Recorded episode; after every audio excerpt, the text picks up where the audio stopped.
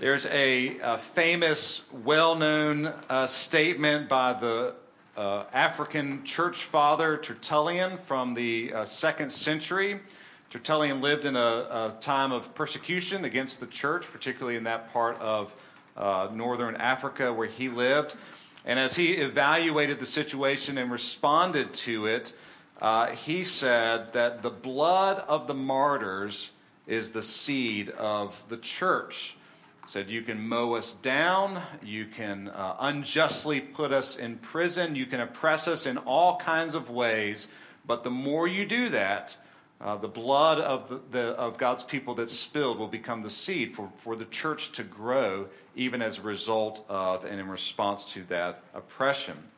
Uh, in saying this, he echoed the words of Jesus from John's Gospel, where Jesus said, Unless a grain of wheat falls into the earth and dies, it remains alone. But if it dies, it bears much fruit. Tertullian's words also reflect the actual history of Christian missions throughout the world as, as God's people have taken the good news of Jesus crucified and risen, taken that to all nations, even to the ends of the earth. Uh, this is the pattern that we see there's pushback, there's, there's oppression, there's persecution, and, let, and yet, even in the face of that, God sovereignly overrules and brings forth fruit uh, in his church. It's a wonderful example of this in a book by uh, M.A. Thomas called Evangelizing India Through God's Death Squad. It's probably one of the most interesting titles of a book that I've ever heard. Uh, in this book, uh, M.A. Thomas describes uh, the efforts that he and many others led in, in seeking to share Christ in India, uh, heavily, heavily populated by uh, and, and controlled in large part by uh, Hindu, the Hindu religion. Uh, and the, the story in the book, the stories in the book recount uh, many who gave their lives for Christ and the spread of the gospel and how God blessed through that effort to grow the church in India. M.A. Thomas in that book says, Behind every great revival, we see persecution, martyrdom, and sacrifice. As we look back at this first major persecution in the church in the book of Acts, uh, we see that same thing. And, and we ask the question this morning uh, what can we learn as we seek to follow Jesus here and now? Perhaps not facing those same things yet. What can we learn and apply to our lives today? And the first thing that we see from this passage is that persecution leads to joy through faithful witness. You probably noticed as you were listening to the, the passage, there's this kind of movement in the beginning from uh, the emphasis on persecution, Saul ravaging the church. It's very kind of negative. But the passage ends on a note of joy. And there's this movement from persecution, great persecution, to the end of the passage, much joy in the city of Samaria. Luke is telling us in this that Jesus, the sovereign and exalted Lord, is working through, even against, and above the increased opposition that the church faces. So that great persecution in this case leads to much joy as people receive the gospel of Jesus. And we see this in two particular ways. Uh, the context leading up to this, you know, is what we've looked at over the last several weeks the death of Stephen, one of the first deacons. Stephen's death is the, the first martyrdom in the, the Christian church, and his death sparks this increased persecution and opposition against the church in Jerusalem, uh, such that the believers there, particularly, I believe, the uh, Hellenistic Jewish believers, scattered out from Jerusalem. They left Jerusalem because of this rise in persecution. Uh, but we see how Jesus is at work in this situation in two particular ways. We see that God sovereignly places his people exactly where he wants them. God sovereignly places us, you, exactly where he wants you. This scattering of believers from Jerusalem outward uh, is no accident. This is not a plan B. This is not some sort of uh, wrench in the wheel of God's plan, if you will. This is the plan. Uh, a helpful way to see this or to remember this is Acts 8 1 is the fulfillment of Acts 1 8. So you got 8 1, 1 8. That, put those together, you can remember that. Notice verse 1 here. Uh, Luke tells us great persecution begins against the church in Jerusalem, and then they're scattered. Notice where they go throughout the regions of Judea and Samaria. This is a fulfillment of Jesus' promise in Acts 1 8, where he tells them, tells the disciples, the early disciples, remain here in Jerusalem until you receive power from the Holy Spirit. And when you do, you will be my witnesses, starting in Jerusalem and then to Judea and Samaria and even to the ends of the earth. That's Jesus' promise to them. That's the, the plan for expanding the witness to the gospel. You start here, then you're going to go out from here. And yet, the first seven chapters of the book of Acts, where are they? They're in Jerusalem. They're, they're almost stuck there. They're growing there, it's expanding, and it's almost as if it took this extra pressure of persecution to push them out, uh, to go out from Jerusalem into Judea and Samaria. But it's, it's part of the plan, it's Jesus' plan. This ought to give us confidence in God's providence, both in the expansion of the gospel uh, and God's providence even in our own lives. Just think about it in terms of the expansion of the gospel. Despite persecution, brutal persecution, Saul ravaging, uh, a, it's a cruel, violent word describing what Saul was doing against the church, dragging men and women out of their homes uh, taking them to prison because of their faith. Despite this persecution, God works to build his church. Even as Jesus told Peter, after Peter's confession that Jesus is the Christ, Jesus says, Upon this rock, that, that foundation of faith, I will build my church, and the gates of hell shall not prevail against it. Indeed, the very persecution that scatters believers intending to destroy them is the means by which God expands and spreads the witness of his church and eventually in Acts at least converts the greatest adversary Saul converting him on the road to Damascus Saul's hatred and brutality is highlighted but it's in contrast to the fruit of the gospel Saul's ravaging. He's, he's dragging them away. He's putting them in prison. But what's happening as these things are going on and people are scattering? They're sharing good news.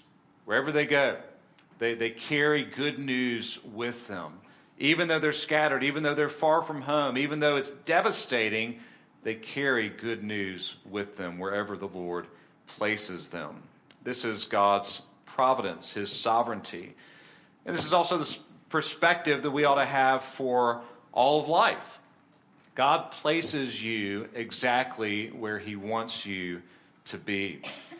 Uh, we call this the doctrine of providence, God's providence. The Westminster Shorter Catechism describes God's works of providence as God's most holy, wise, and powerful, preserving and governing all His creatures in all their actions. It's, it's total. It, it's comprehensive. His, his rule as king over all things is completely comprehensive, including even the persecution of his church. Or the Heidelberg Catechism says it this way in um, somewhat warmer language. That providence is the almighty and ever present power of God by which he upholds as with his hand heaven and earth and all creatures and so rules them that leaf and blade, rain and drought, fruitful and lean years, food and drink, health and sickness, prosperity and poverty, all things, in fact, come to us not by chance, but from his fatherly hand. God has placed you exactly where he wants you.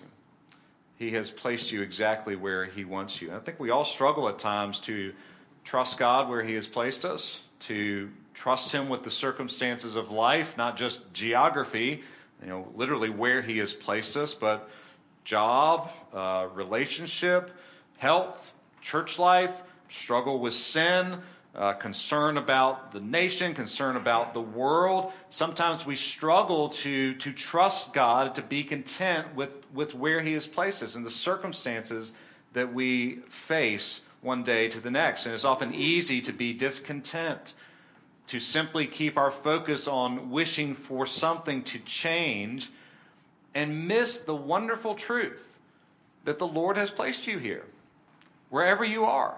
This is part of God's providence. We may not see all the secret reasons that He's not revealed to us, why He has us here, exactly what He wants us to do, but we can know wherever the Lord has you, he has placed you there. All things come to you not by chance, but from His fatherly hand. And if you're in Jesus Christ, it means that all things come to you for your good, even the things that are incredibly hard. And so we ought to be encouraged rather than striving against whatever our circumstances are. And I don't mean you don't try to change them. That's, that's not, we're not fatalist here. God's personal, He's sovereign, He has a plan, and, and He uses means to carry out that plan. So I don't, I don't mean we never try to change things. But rather than discontentedly striving against what the Lord has given us or where He has placed us, perhaps the question we ought to be asking ourselves is how can I be faithful where the Lord has placed me? Here I am. God has put me here. He's placed me in these circumstances, some of which are beyond my control, uh, some are not. But whatever the case may be, how can I be faithful to the Lord in this place where He has me now? For the scattered believers in Acts 8, their faithfulness looked like bringing good news wherever the Lord had scattered them. They trusted God's plan. And where they went, they took good news with it. Uh, our translation says in verse 2, or, or verse uh, 4 rather, that those who had been scattered went about preaching the word. Uh, but a better translation would be that they went about sharing good news. It's, it's the word for evangelism. Uh, they were just sharing what Christ had done, who he was, and how he was at work in their life. They didn't go to school to learn how to preach, they knew Jesus. And they had that good news with them. So wherever they went, their faithfulness looked like sharing good news. For us, it certainly involves that. You've got good news. You've got good news that's worth sharing. Where has the Lord placed you? Who can you share it with? But it also looks like faithfulness in other areas of life, trusting the Lord with where He has put you. Persecution scatters God's believer, God's people, and the believers who were scattered faithfully lived and shared good news wherever they were because God had placed them there. We also see not only how this persecution leads to great joy through their faithful witness, but we also see how rejection in Jerusalem led to a renewal in Samaria. It's as if it feels like a door is shut here and another door is open somewhere else. There's a lot we could say here about this, this movement in the story, uh, but I just want to focus on one area in particular, namely how the Lord confirmed the truth and power of the gospel through Philip in this particular scene. Our scene moves, the story moves from Jerusalem to Samaria and also from Stephen and his death to Philip, one of the other seven original deacons set apart in Acts chapter 6. We're told that Philip went down to Samaria. Uh, even though Samaria is north of Jerusalem, if you're going anywhere from Jerusalem, you always go down. Uh, not just because Jerusalem is elevated on a, on a hill, but it's kind of a theological geography. Uh, Jerusalem is exalted because it's the place where God has placed his temple, where he chooses to dwell, uh, where he had chosen to dwell with his people. So whether you're coming from the south, the west, the east, or the north, and you're going to Jerusalem, you go up. And if you're going anywhere from Jerusalem, you go down. So Philip goes down from Jerusalem in the north into Samaria. All of that is completely bonus. It doesn't really affect the rest of what I'm about to say. But now you know why the Bible talks that way. And note what Philip does as he goes into Samaria. He's doing the same as those others who had been scattered. He began proclaiming Christ to them. And, and this is actually the word for preaching. So again, He's preaching Christ, he's preaching the gospel. Notice the response of the crowds here in verse 6. With one accord, there's this unity among the mass of Samaritans who have gathered to hear Philip. With one accord, they're paying attention. They're seeing Philip. They're listening to what Philip is saying, in part because the Lord is confirming Philip's words with miraculous signs and wonders. You've got people who are uh, possessed by unclean spirits, and Philip is casting these unclean spirits out, and they're, they're coming out with a loud shout. It's a visible sign. They're seeing amazing things happen. You have people who are paralyzed, lame from birth, unable to walk, and Philip is healing them, and they're getting up and walking as they had not done before. There, there are these visible, sensible signs that are accompanying Peter, uh, Philip's message of proclaiming Christ, and these miracles confirm what Philip is saying. They show, they demonstrate the truthfulness of the message. And this is, this is often the pattern in the book of Acts, particularly when a new group of people is brought in to the one church. So it starts at Pentecost, kind of the beginning of the whole thing. And then here you have this group of Samaritans. We'll talk about kind of what they're like in a minute.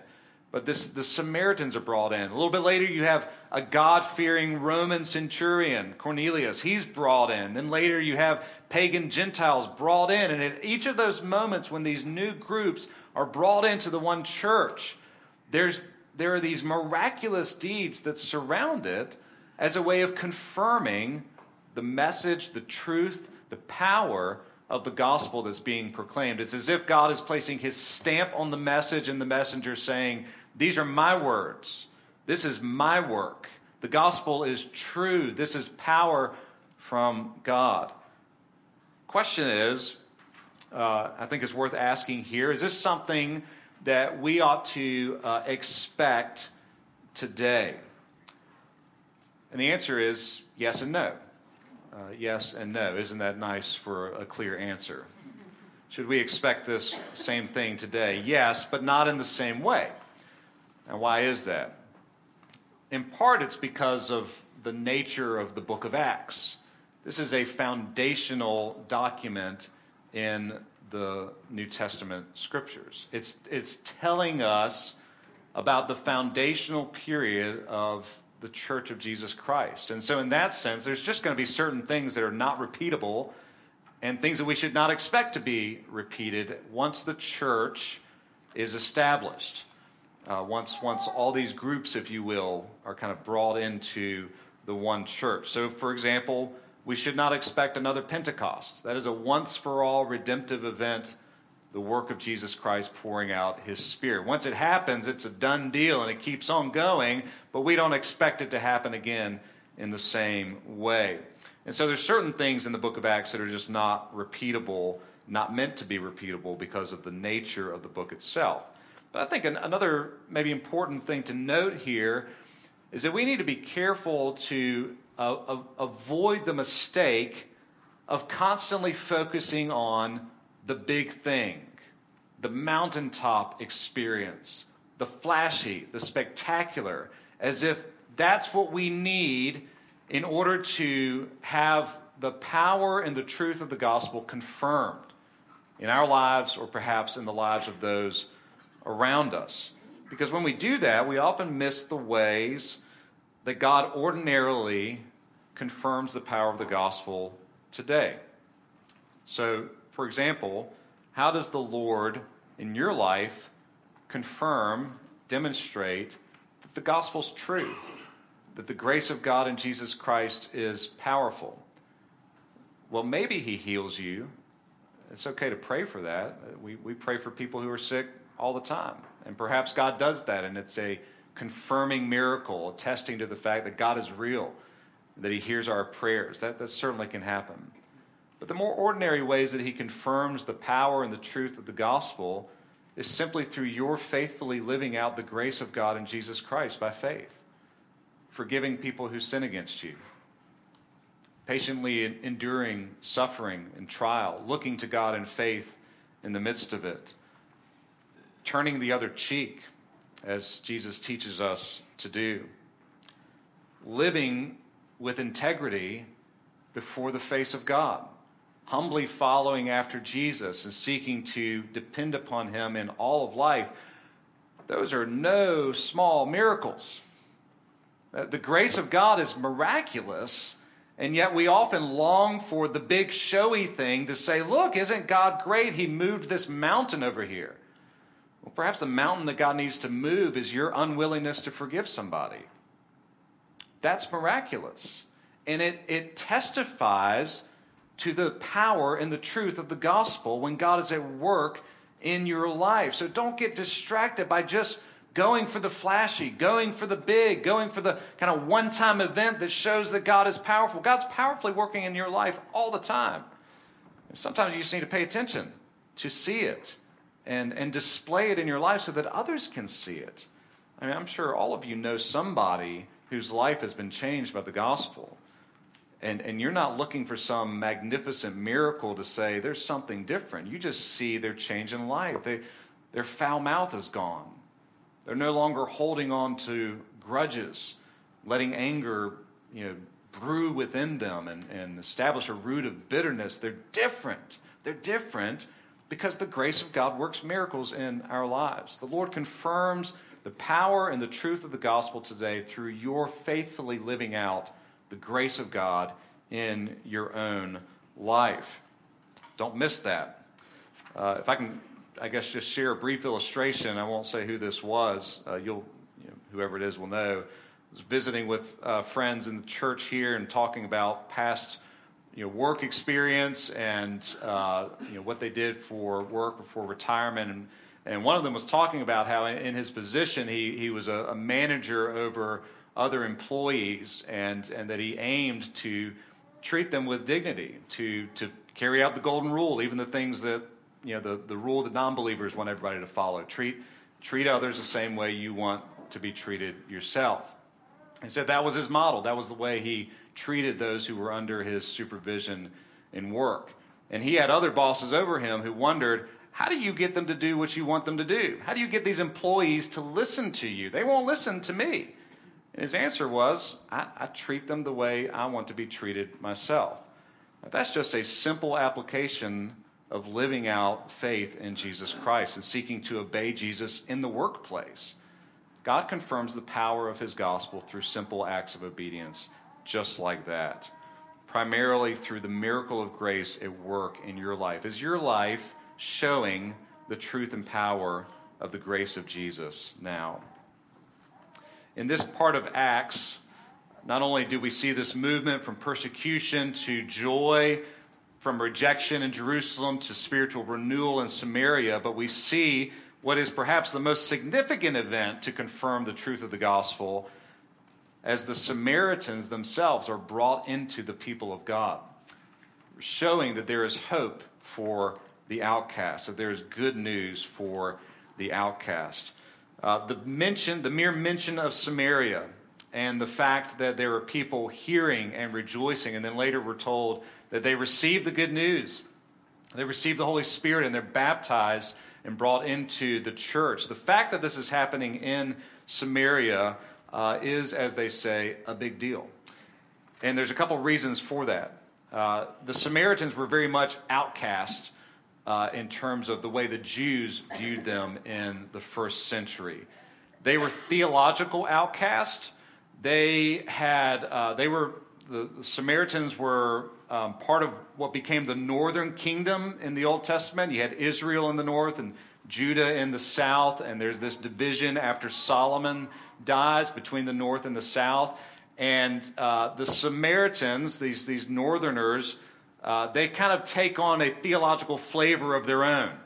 So, for example, they only accept the first five books of the Old Testament you know, Genesis, Exodus, through Deuteronomy. Nothing else. No prophets, no Psalms, uh, none of that stuff. They only take the first five books of the Old Testament as being kind of their Bible, so to speak. They were theological outcasts in that they were known for idolatry. The northern kingdom, if you read through the Old Testament, uh, there's, no, there's no good king ever in the, old, in, in the northern kingdom. They're all bad. And part of the reason they're bad is because they set up these shrines for idolatry. And so the worship is corrupted in Samaria. They even set up a different temple on a different mountain. And that's a big deal because you're not supposed to do that. They, they take the surrounding religions and beliefs and they kind of mold them in, meld them in with their own beliefs. So there's this syncretism in their theological outlook. So, from the Jews' perspective, Jerusalem, Judea, looking at the Samaritans, these guys are heretics. They're outcasts. They don't believe the same things. Their expectations of the Messiah are different. The way they worship is different. It's all wrong. So that by the time Jesus comes, uh, John tells us in his gospel that the Jews had no dealings with the Samaritans. Even the story about Jesus' interaction with the woman at the well uh, is would have been odd because normally Jews, if they were going from Judea in the south to Galilee in the north, they go around uh, Samaria. They cross over the river, go up, and then come back over the river. So they didn't even have to go through the region. They hated them that much. The worst slur that the Pharisees gave against Jesus was to call him a Samaritan. They hated the Samaritans. Uh, they were outcast theologically, they're also outcast ethnically. When the, just to give you a little background, when the Assyrians came in around 700s BC and they uh, conquered the northern kingdom of Israel, and they sent a bunch of uh, the 10 tribes in the north into exile, many of the ones who stayed behind end up intermarrying with all the foreigners who come into the northern kingdom. The result Samaritans. So they're kind of ethnically half Jewish, half something else. And the Jews did not look highly upon that. All that to say, they were outcast. So the fact that the good news comes to Samaria and that people are paying attention to it and that they're hearing that the Messiah has come, that he has died, that he has risen, and that there is hope for anyone who will believe in him, they receive this with much joy and they are brought in to the people of God. Because the good news is for the outcast. It's not just for the people who think they live in the inner circle and maybe look down on those who are outside. It's not just for the people who look like me, who think like me, who act like me, who live in the same strata as I do. The gospel is for the outcast because at the end of the day, we're all outcasts apart from Jesus. We, we've all sinned and disqualified ourselves from belonging to God and to his people by virtue of our sinfulness. We've all cast ourselves out and stand rightly under the condemnation of God's law. We're all outcast apart from Christ. But the good news is that in Jesus, he brings the outcast in. He, he brings the prodigals home and he brings them home rejoicing. He goes after the one lost sheep and he throws him over his shoulder and comes home singing with joy because he has brought back the one who was lost. The good news is for the outcast. And the, the bringing in of the Samaritans here is evidence of that. As Paul says in Ephesians 2, reminding us of our status outside of Christ. You were once strangers. You were once outside of the people of God, without his promises and therefore without hope. But in Jesus Christ, he has brought you near.